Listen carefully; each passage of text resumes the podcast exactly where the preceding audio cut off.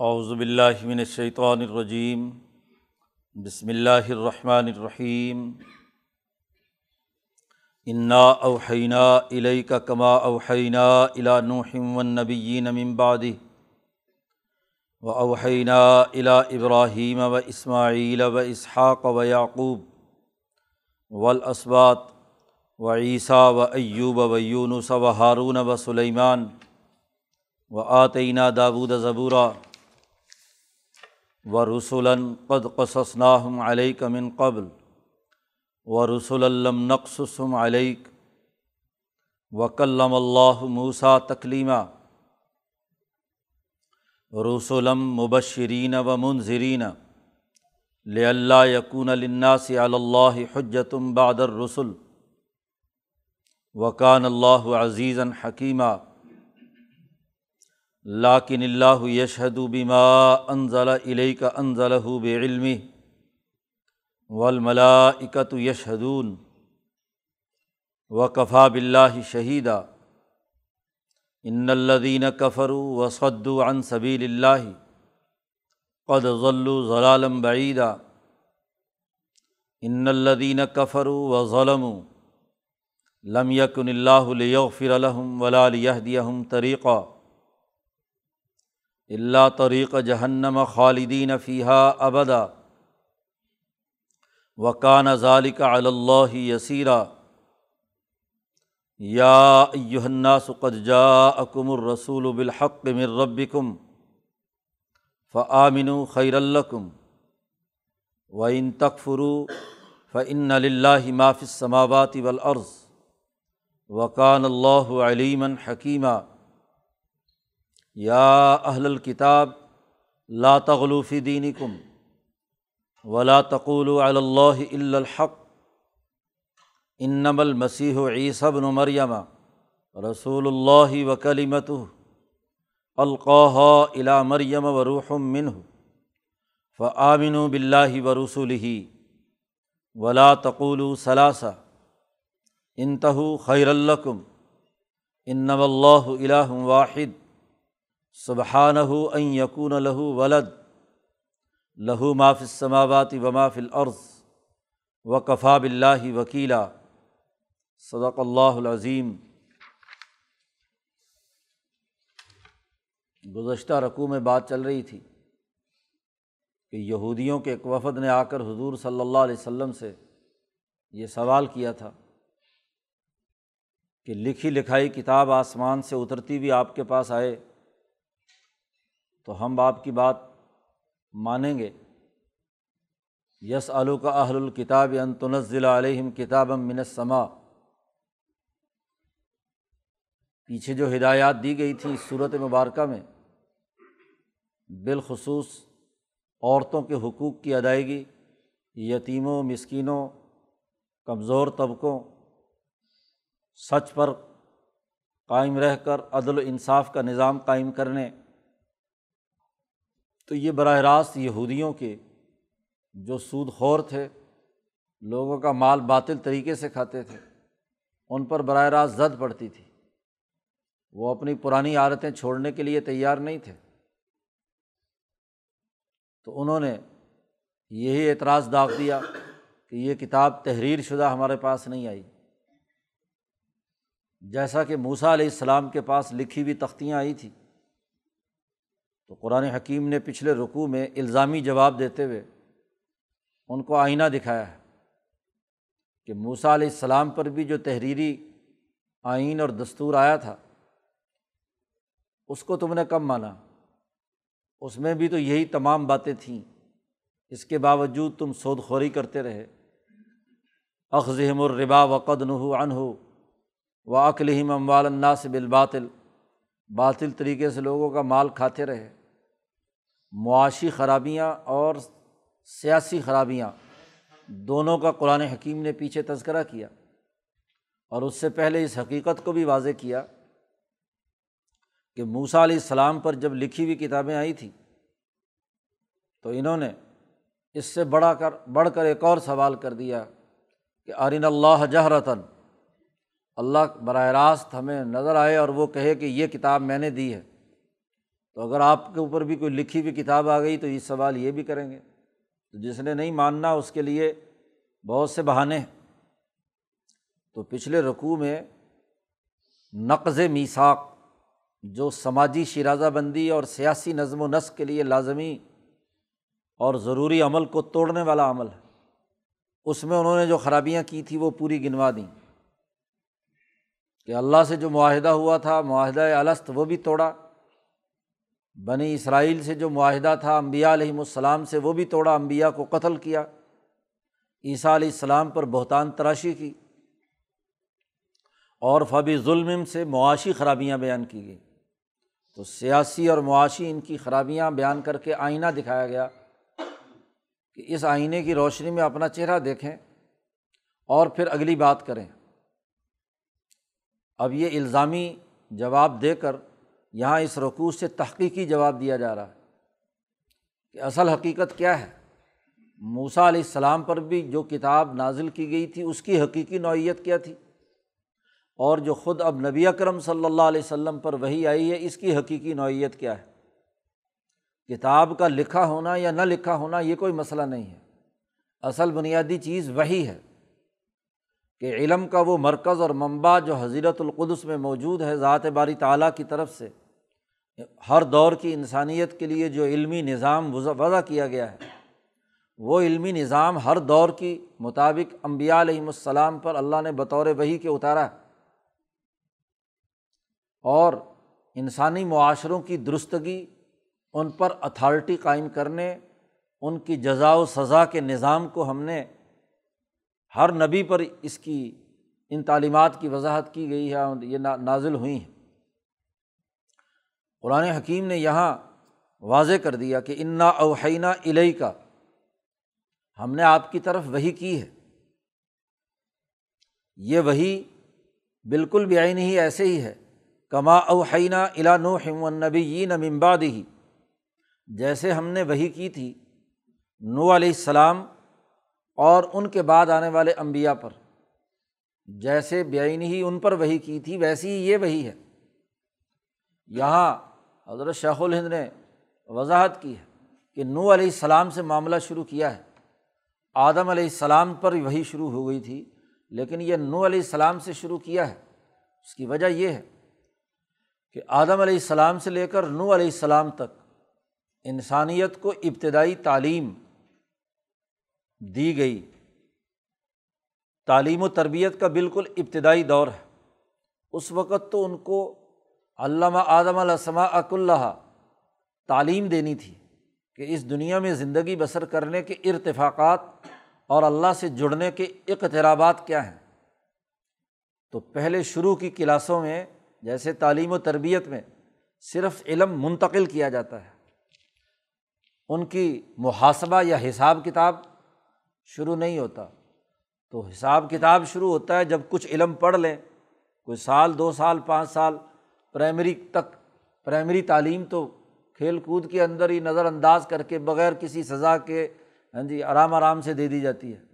اسی طرح ابتدائی انسانیت کو آدم سے لے کر حضرت نو علیہ السلام تک اس طرح تعلیم تربیت دی گئی کہ علوم بس منتقل کرتے گئے۔ محاسبے کا کوئی عمل نہیں تھا۔ فلکیات کی ضرورت پیش آئی تو علم نجوم ادریس کے ذریعے سے۔ اور طبیعت کی جو تعلیمات تھی وہ آدم علیہ السلام اور بعد میں آنے والی ان کی اولاد کے ذریعے سے بنیادی علوم منتقل کر دیے گئے۔ اب جو ایک صحیح درست راستہ کی ابتدائی تعلیم جب مکمل ہو گئی تو نو علیہ السلام سے اب محاسبے کا عمل شروع ہوا کہ یہ تعلیم دی گئی ہے، اس کے مطابق تمہیں عمل کرنا تھا۔ تو جب قوموں نے نہیں کیا نو علیہ السلام کے زمانے میں تو وہاں عذاب اور سزا ماننے والوں کے لیے انعامات اور نہ ماننے والوں کے لیے سزا اور انظار کا عمل شروع ہوتا ہے۔ تو یہ انظار کا عمل چونکہ نو علیہ السلام سے شروع ہوا اور نو علیہ السلام سے لے کر حضرت محمد مصطفیٰ صلی اللہ علیہ وسلم تک تمام انبیاء منظر بھی تھے اور بشیر بھی تھے۔ تبشیر بھی تھی ان کے یہاں اور اس کے ساتھ ساتھ انظار بھی تھا۔ وہاں صرف ابتدائی تعلیم تھی، اس لیے یہاں آغاز جو بیان کیا قرآن حکیم کے نزول کا انداز اور اسلوب اسے نو سے شروع کیا۔ ہم نے وہی بھی بھیجی تھی نو علیہ السلام پر جیسے۔ اور ون نبی نہ ممباد ہی اور پھر خاص طور پر امبیا کی اس فہرست میں، اگرچہ ون نبی امبادی میں تمام امبیا آ گئے، لیکن خاص طور پر جو مجدین امبیا ہے بالخصوص جو ابراہیم علیہ السلام سے حنیفیت کا دور شروع ہوا ہے، وہاں سے جو انسانی اصولوں کی پاسداری کا عملی نظام قائم کرنے کی تحریک حنیفیت شروع ہوئی ہے۔ اس کا خاص طور پر تذکرہ کر کے قرآن حکیم نے ان انبیاء کا، جو مجدین انبیاء ہیں، ان کا یہاں تعارف کرایا۔ ہم نے آپ پر ویسے ہی وہی کی ہے، جیسے ہم نے وہی بھیجی تھی ابراہیم پر، اسماعیل پر، اسحاق پر، یعقوب پر، اور یعقوب کی بعد کی پوری اولاد پر۔ ان اولاد میں سے سب سے اہم ترین عیسیٰ علیہ السلام پر، ایوب علیہ السلام پر، یونس علیہ السلام پر، ہارون علیہ السلام پر، سلیمان علیہ السلام پر۔ ان تمام پر ہم نے وہی نازل جیسے کی تھی، اے محمد صلی اللہ علیہ وسلم، ہم نے آپ کی طرف ایسے ہی وہی کی ہے۔ کوئی نیا طریقہ تو نہیں اپنایا؟ وہ آتئینہ داودہ زبورہ اور دابود کو ہم نے خاص طور پر زبور عطا کی تھی۔ تو ان امبیا پر جس طریقے سے، جس پیٹرن پر وہی نازل ہوئی ہے، اسی انداز اور اسلوب میں محمد صلی اللہ علیہ وسلم آپ پر وہی نازل کی ہے۔ تو یہ جو مطالبہ کر رہے ہیں کہ کتاب ہمارے پاس ویسی آنی چاہیے جیسے موسا پر آئی تھی تو ہم مانیں گے، تو اصل چیز وہی ہے۔ امبیا علیہم السلام لکھا ہونا یا غیر لکھا ہونا یہ دوسری ثانوی باتیں ہیں۔ لکھی ہوئی کتاب تو نقوش ہیں۔ یہ کون سا کوئی ہاں جی معنی پر دلالت کرنے کے نقوش ہیں۔ لفظ جو ہے، الفاظ جو زبان سے ادائیگی ہے، اور اس سے پہلے بھی جو اس کی معنویت جو امبیا علیہم السلام کے دماغ میں علوم الہیہ اور علوم نبوت کے طور پر منتقل کی گئی بنیاد تو وہ ہے۔ اب اگر تم علم کے ٹھیکیدار بنتے ہو، یہ یہودی سردار آئے ہیں، تو علم کی بنیاد پر آئے ہیں، تو علم کی اثاسیات تو کیا ہے؟ دماغ کے اندر ان علوم کی معنویت کا منتقل ہونا ہے۔ اس کے بعد الفاظ سے ادائیگی ہے، اس کے بعد تحریر کا عمل ہے۔ تو اصل جو وہی ہے، وہ تو امبیا علیہم السلام کے قلوب کا مالا اعلیٰ سے جڑ کر وہاں سے علم کا منتقل ہونا ہے، نزول ہے۔ تو نزول ہم نے تمام امبیا کا ایک ہی طریقے پر کیا ہے اور ان کی ہدایات ایک ہی طریقے پر دی ہیں۔ ان کو اگر کسی نبی نے تحریری طور پر بھی وہ چیز آ گئی تو وہ اگلا مرحلہ ہے۔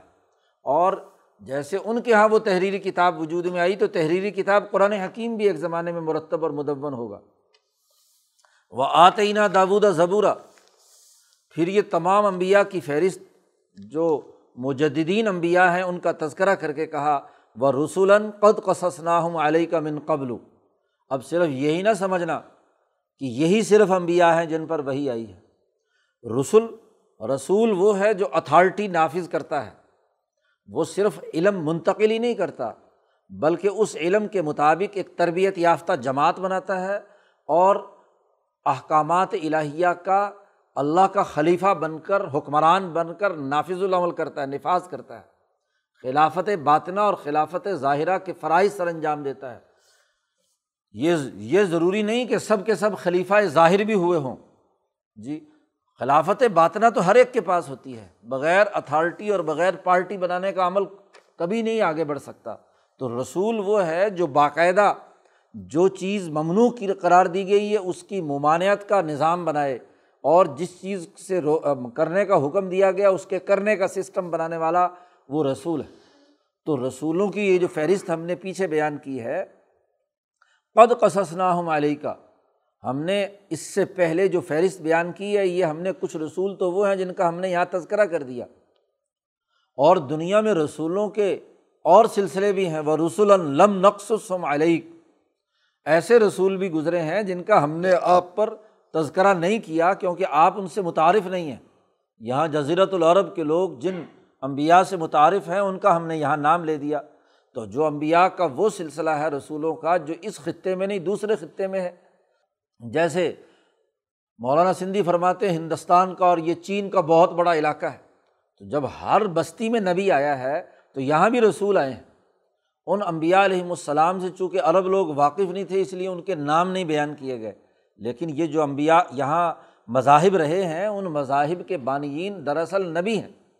اور وہاں دلائل مولانا سندھی نے پیش کیے ہیں کہ جیسے حضرت مرزا مظر جانے جانا اور دوسرے تمام بزرگوں کی ہاں جی تحریرات ہیں جس سے یہ ثابت ہوتا ہے کہ ہندوستان میں یہ لوگ امبیا تھے جن کی بنیاد پر آج بھی یہ مذاہب قائم ہیں۔ تو ایسے رسولوں کا سلسلہ بھی ہے۔ مولانا سندھی نے اس کے لیے اصطلاح استعمال کی ہے صائبین قرآن حکیم ان کا تذکرہ کرتا ہے۔ تو وہ امبیا جو ہیں، ان کی بھی کیا ہے، ایک طویل فہرست ہے، لیکن لمس نقصم علیہ ہم نے آپ پر اس کا تفصیلی قصہ بیان نہیں کیا، ان کے حالات آپ کے سامنے بیان نہیں کیے۔ تو امبیا پر وہی کا ایک ہی طریقہ ہے کہ وہ علم و عمل کے جامع بن کر ایک نظام اور سسٹم بناتے ہیں جو بات نہیں مانتا، فرعون ہے، ظالم ہے، انسانی حقوق کو تباہ و برباد کرتا ہے، اس کے لیے وہ منظر ہیں اور جو ڈسپلن کو قبول کر کے اس کے مطابق زندگی بسر کرتا ہے، عدل و انصاف کے لیے کام کرتا ہے، اس کے لیے بشیر ہے۔ باقی رہی تمہاری یہ بات کہ موسا علیہ السلام کے اوپر کتاب تحریری آئی تھی۔ ہاں جی؟ تو ایسے ہاں، یہاں بھی آنی چاہیے۔ موسا علیہ السلام کی اصل حقیقت کیا ہے کہ کل اللہ موسا تکلیمہ اصل تو موسا علیہ السلام سے اللہ نے ہم کلام ہوا ہے، اللہ نے علم مکالمے کے ذریعے سے موسا پر منتقل کیا ہے۔ تحریر تو بعد کی بات ہے ہاں جی؟ یہ جو الواح ہیں، الواح پر تو وہی کچھ لکھا ہوا ہے جو موسا علیہ السلام سے بطور مکالمے کے اللہ پاک نے اسے منتقل کر دیا۔ کلام، بات چیت اور گفتگو ہوئی ہے۔ اللہ نے کلام کیا ہے موسا علیہ السلام سے۔ تو یہ وہ بھی مکالمہ ہے اصل میں۔ اس لیے تورات بھی اٹھا کر دیکھو تو وہاں بھی مکالمے ہیں، گفتگو ہے۔ اور وہ گفتگو ضبط تحریر میں لائے گی، خواہ وہ جبریل لائے ہوں یا موسا علیہ السلام نے لکھی ہو یا کسی اور نے تحریر کی ہو۔ اسی لیے الفاظ اس کے منزل من اللہ نہیں تھے، معنی منزل من اللہ تھے۔ اسی لیے اس میں تحریف کرنا بھی ممکن ہوا۔ تو امام شاہ ولی اللہ نے اسی لیے وضاحت کی کہ وہ تحریف معنوی اس کے اندر ہوئی ہے، لفظی نہیں کیونکہ اس کے الفاظ تو اس طرح منزل من اللہ نہیں تھے۔ اس کے پیچھے جو معنویت تھی، اس کے پیچھے جو مقاصد اور اہداف تھے موسا علیہ السلام کے قلب پر انہیں نازل کیا گیا ہے۔ تو یہ صرف سمجھ لینا، یہودیوں کی طرف سے کہ کتاب تحریر شدہ آئے گی تو مانیں گے۔ تو یہ تو موسا علیہ السلام پر بھی نہیں ہوا۔ موسا علیہ السلام پر بھی مکالمہ ہوا ہے۔ اللہ نے کلام کیا ہے، پھر وہ کیا ہے؟ تختیوں پر لکھا گیا۔ وکلم اللہ موسا تکلیمہ اور ان تمام رسولوں کی بنیاد کیا رہی؟ یہ تمام وہی کی۔ رسولم مبشرینہ و منظرینہ یہ رسول خوشخبری سنانے والے تھے۔ ان لوگوں کے لیے جو احکامات الہیہ کے مطابق اپنا نظام قائم کرتے ہیں۔ انسانیت کے لیے عدل و انصاف قائم کرتے ہیں۔ مظلوموں، کمزوروں کے حقوق ادا کرتے ہیں۔ وراثت کا پورا حق ادا کرتے ہیں۔ عورتوں کے ساتھ عاشرو بالمعروف اچھی معاشرت کرتے ہیں۔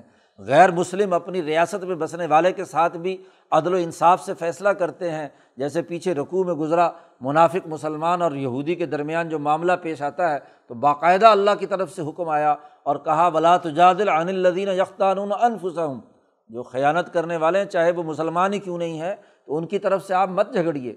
آپ پر تو کتاب اس لیے نازل کی گئی تھی کہ آپ لوگوں کے درمیان عدل و انصاف کے مطابق فیصلہ کریں۔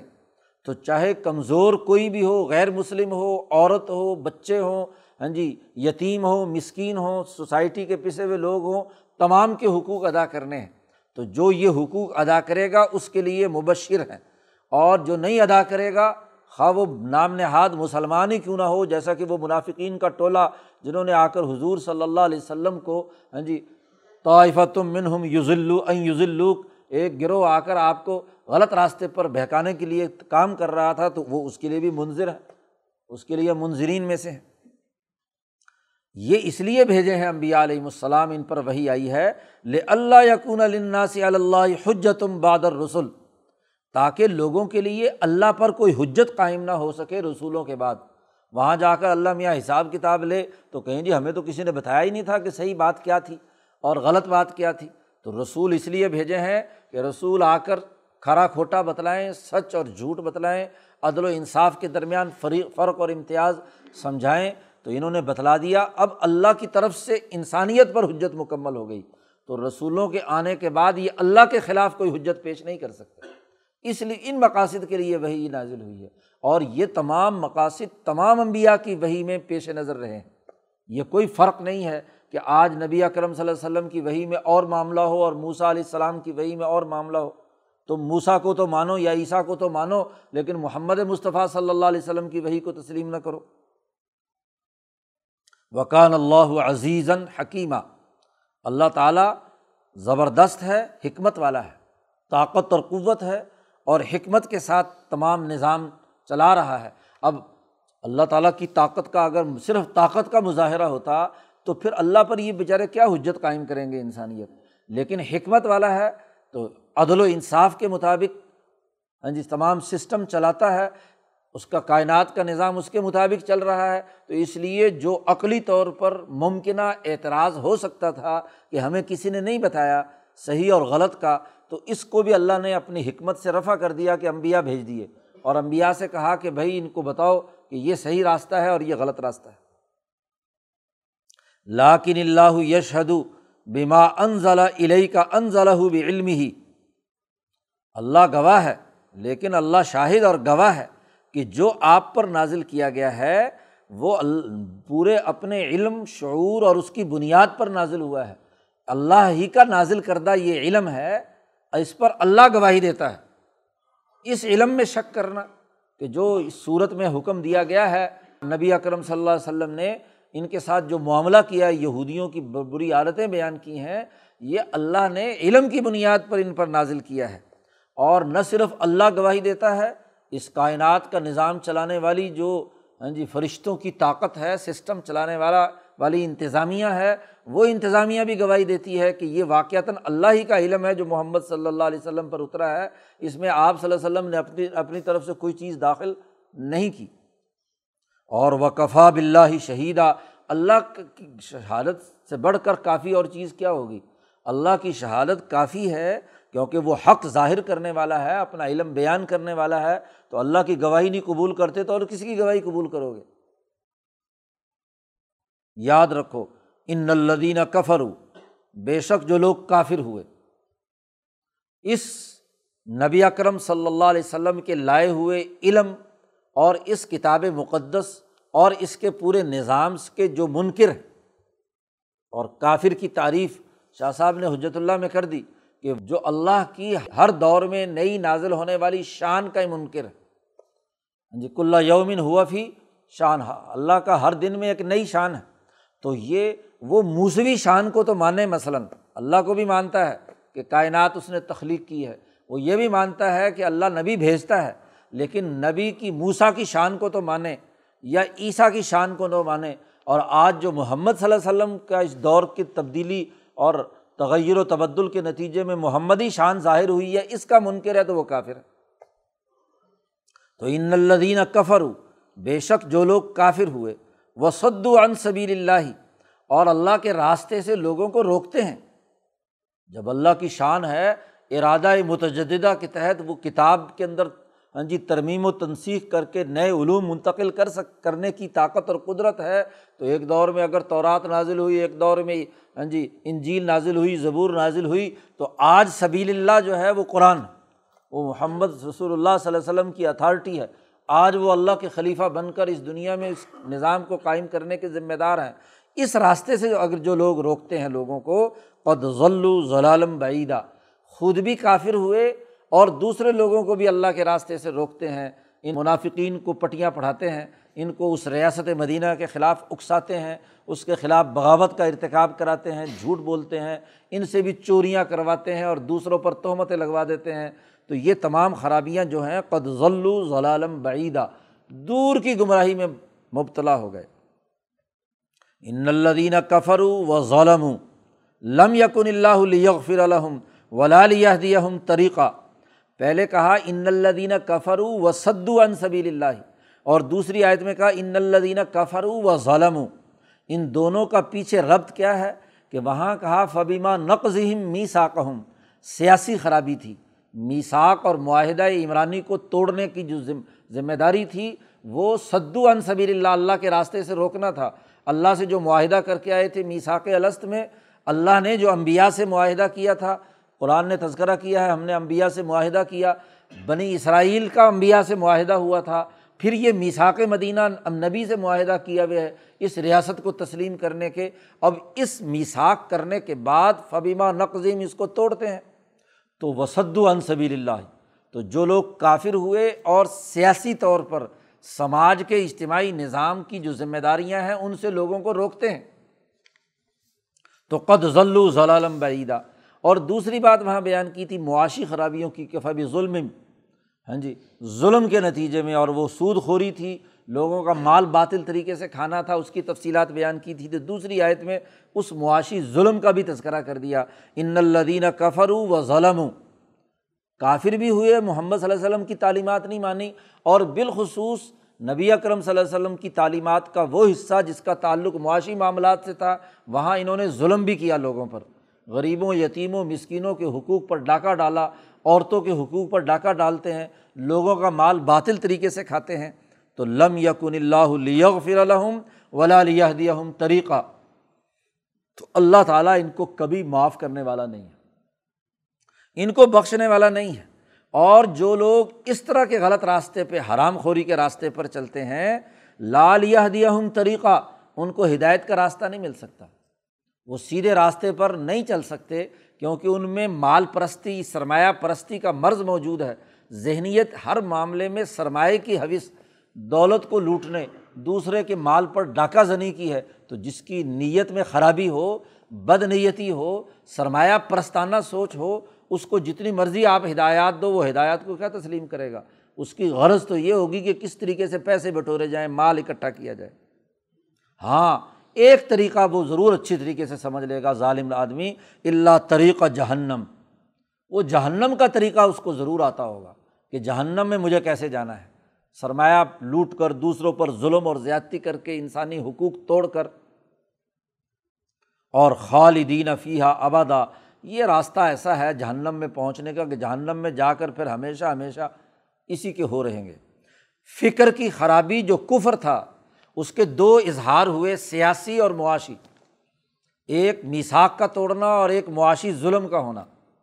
تو جس قوم کا فکر اور فلسفہ خراب ہو کہ وہ اس پورے انسانیت کے نظامی کا انکار کرتا ہے، اس اس دور میں اللہ کی شان اور اس کے رنگ کا انکار کرتا ہے، سیاسی طور پر معاہدات توڑتا ہے، معاشی طور پر ظلم اور نا انصافی اور سرمایہ پرستی میں مبتلا ہے، ان کے لیے خالدین فیہ ابدا۔ وقان ظالی کا اللہ یسیرا اور یہ اللہ پر بہت آسان ہے کہ انہیں جہنم میں پہنچائے اور ہمیشہ ہمیشہ جہنم میں رکھے۔ یہ کوئی اللہ پر مشکل بات نہیں ہے۔ ضرور جس راستے پر یہ بگ ٹٹ بھاگے جا رہے ہیں، اسی راستے پر ان آگے پہنچا کر ان کو ہمیشہ ہمیشہ اس جہنم میں داخل کر دے۔ یہ ساری بات بیان کر کے صورت کا اختتام آ رہا ہے۔ اس لیے اللہ پاک نے قرآن واضح طور پر بیان کر دیا۔ یا یو الناس، اے لوگو قدجا اکم الرسول بالحق مر رب کم یہ شکوک و شبہات، یہ مفاد پرستی، یہ معاہدات توڑنا، یہ ظلم اور نا انصافی یہ یتیموں، مسکینوں کا مال کھانا، یہ عورتوں پر ظلم کرنا، یہ انسانی حقوق توڑنا، یہ چھوڑ دو۔ وارننگ دی، یا یو الناس، قد جا اکم الحق رسول بالحق مر رب کم تمہارے رب کی طرف سے رسول تمہارے پاس آئے حق لے کر۔ پیچھے کہا تھا، انا انزلنا علی کل کتاب بالحق لتحکمہ بین الناس بما اراک اللہ تو وہاں واضح طور پر بتلا دیا تھا کہ یہ کتاب اس لیے نازل ہوئی ہے اور یہاں کل انسانیت کو مخاطب کر کے کہا، اے لوگو، قد جا اکم الرسول بالحق من ربکم سورت کا آغاز بھی یا الناس سے کیا تھا، یا الناس، اتقوا ربکم الذی خلقکم. اور پھر درمیان میں سورت کے مقاصد بیان کیے کہ یہ انسانیت کے درمیان عدل و انصاف کے لیے کتاب آپ پر نازل کی ہے اور نبی اکرم صلی اللہ علیہ وسلم کو جو غلط صلط اطلاعات منافقین نے دی تھی اور آپ نے کچھ اس حوالے سے گفتگو کی تھی تو آپ کو سختی سے منع کر دیا گیا کہ ولا تجاد الزین یختان انفسم اب صورت کے اختتام پر دوبارہ پھر انسانیت کو مخاطب کر کے کہا جا رہا ہے کہ جو ہدایت اس میں دی گئی ہے، یہ خاص طور پر اس لیے یہاں پر ذکر کیا کہ یہ ہدایات بڑی مشکل محسوس ہوتی تھی عرب معاشرے میں کہ جہاں وہ عورتوں کو انسان ہی نہیں سمجھتے تھے، سمجھ، اگر انسان سمجھتے تھے تو کسی بھی حق کے اندر ہاں جی ان کا حق کوئی نہیں تھا، وراثت میں کچھ نہیں دیتے تھے، یتیموں کا مال لوٹ لیتے تھے۔ اس تکبر کی بنیاد پر کہ جی یہ مال تو لڑنے والوں کا ہوتا ہے، یہ بچے اور عورتیں جو لڑائی شڑائی نہیں کرتے، تو ان بچوں کا کیا کام ہے؟ ہم مقاتلہ ہیں تو اس لیے اب ہمیں کیا ہے؟ ہمارے پاس مال رہنا چاہیے۔ تو یہ بہت مشکل تھا اس تمام تعلیمات کو قبول کرنا۔ ایسے ہی مسلمان ہونے اپنی پارٹی میں ہونے کے باوجود اگر یہودی انصاف پر ہے، جھوٹے اس کے گھر میں جا کر آٹا یا اسلحہ رکھ دیا گیا ہے، تو بہت بڑی بات تھی کہ اپنی پارٹی کے آدمی کے خلاف فیصلہ کرنا۔ اور جو غیر مسلم ہے، جو آپ کی جماعت نظریہ قبول نہیں کر رہا لیکن انصاف پسند ہے، اس کے حق میں فیصلہ کرنا خاصا مشکل معاملہ تھا۔ تو یہ تمام نئی باتیں تھیں۔ اس لیے قرآن نے صاف طور پر کہہ دیا، یا الناس قد جا اکم الرسول بالحق مر رب کم تمہارے رب کی طرف سے یہ حق، بات لے کر رسول صلی اللہ علیہ وسلم آئے ہیں۔ اس لیے حکم دیا فعامن ایمان لاؤ۔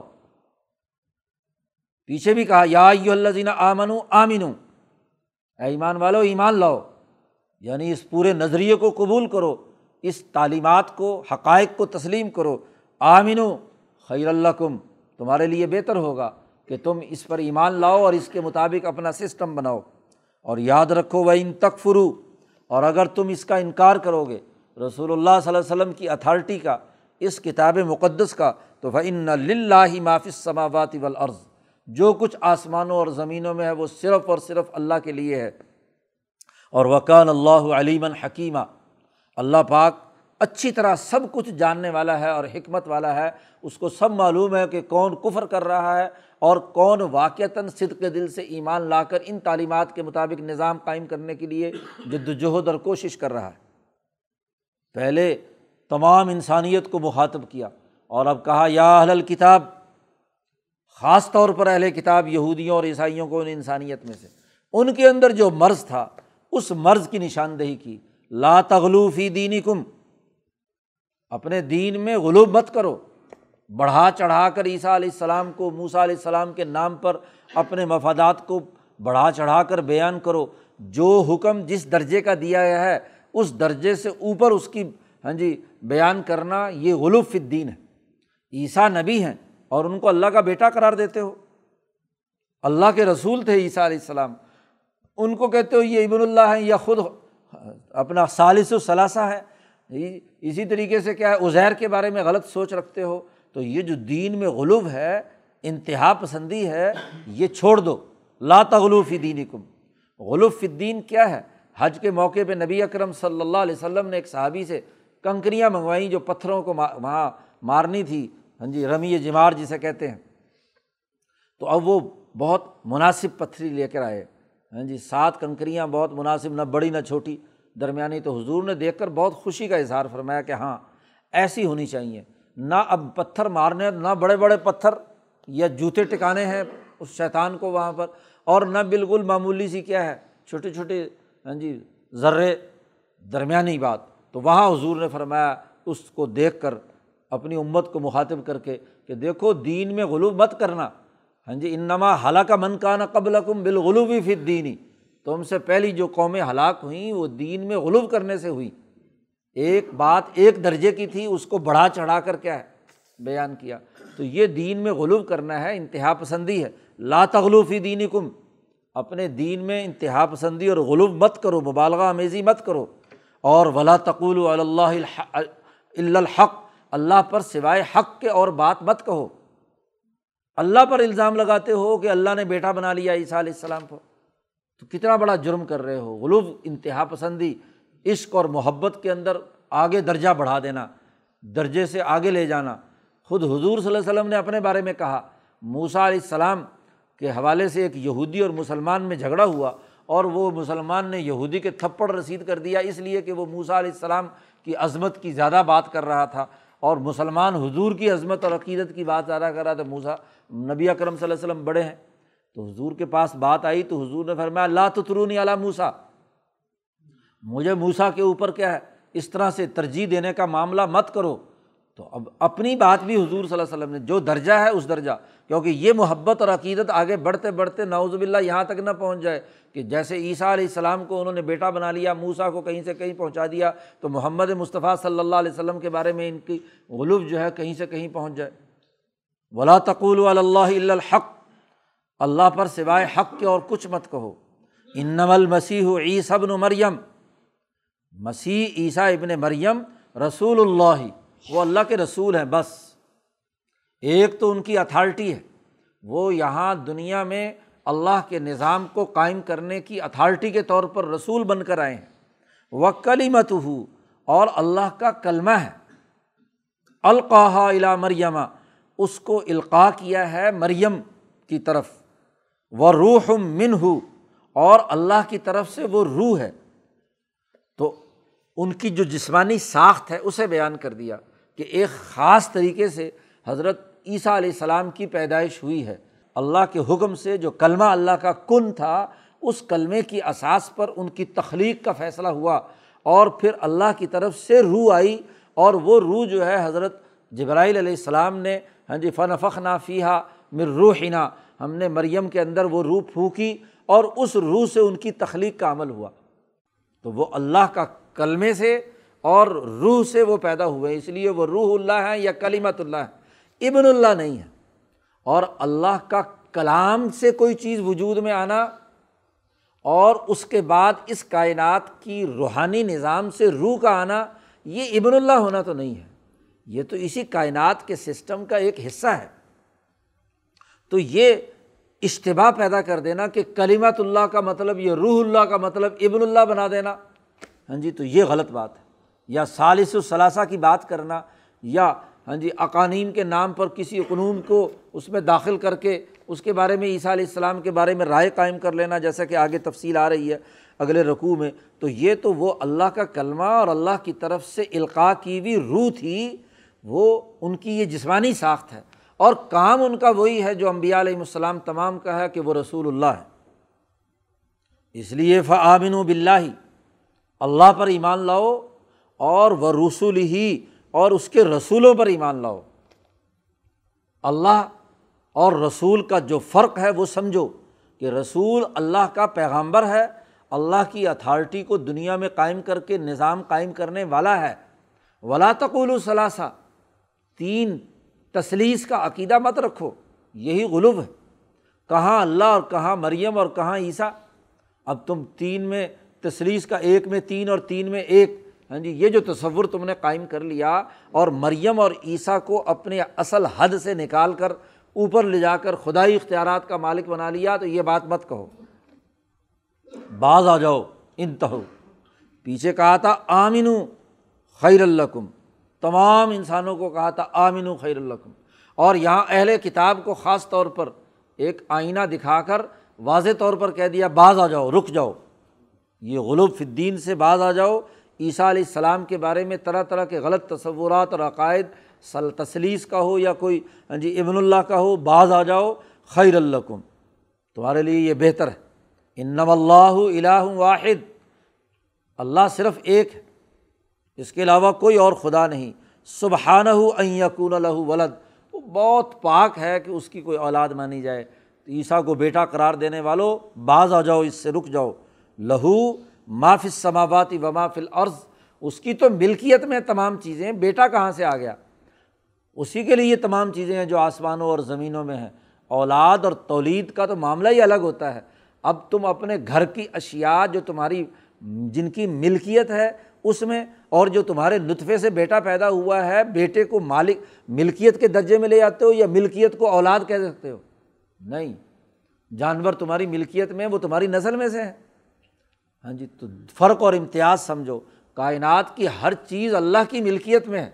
تو اللہ کا مالک ہونا اور باقی چیزوں کے اندر مملوکیت کا ہونا، اس کا ابنیت سے یا ولدیت سے کیا تعلق ہے؟ دونوں کے درمیان فرق و امتیاز کو سمجھو اور بعض آ جاؤ ان حرکتوں سے جو تم کرتے ہو۔ وقفا بلّہ وکیلا اور اللہ بہت اچھا کارساز اور وکیل نگہبان ہے۔ اللہ تعالیٰ نگرانی کر رہا ہے کہ تم غلوف جاری رکھو گے یا اس سے باز آؤ گے۔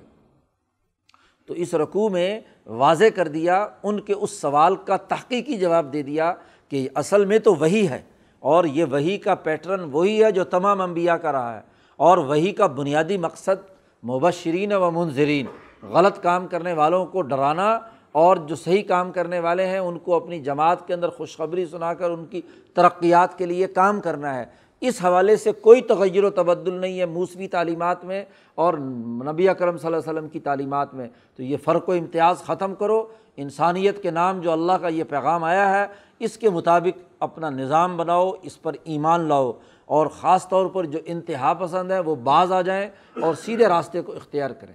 اللہ تعالیٰ قرآن حکیم کو سمجھنے اور عمل کرنے کی توفیق عطا فرمائے۔ اللہ وسلم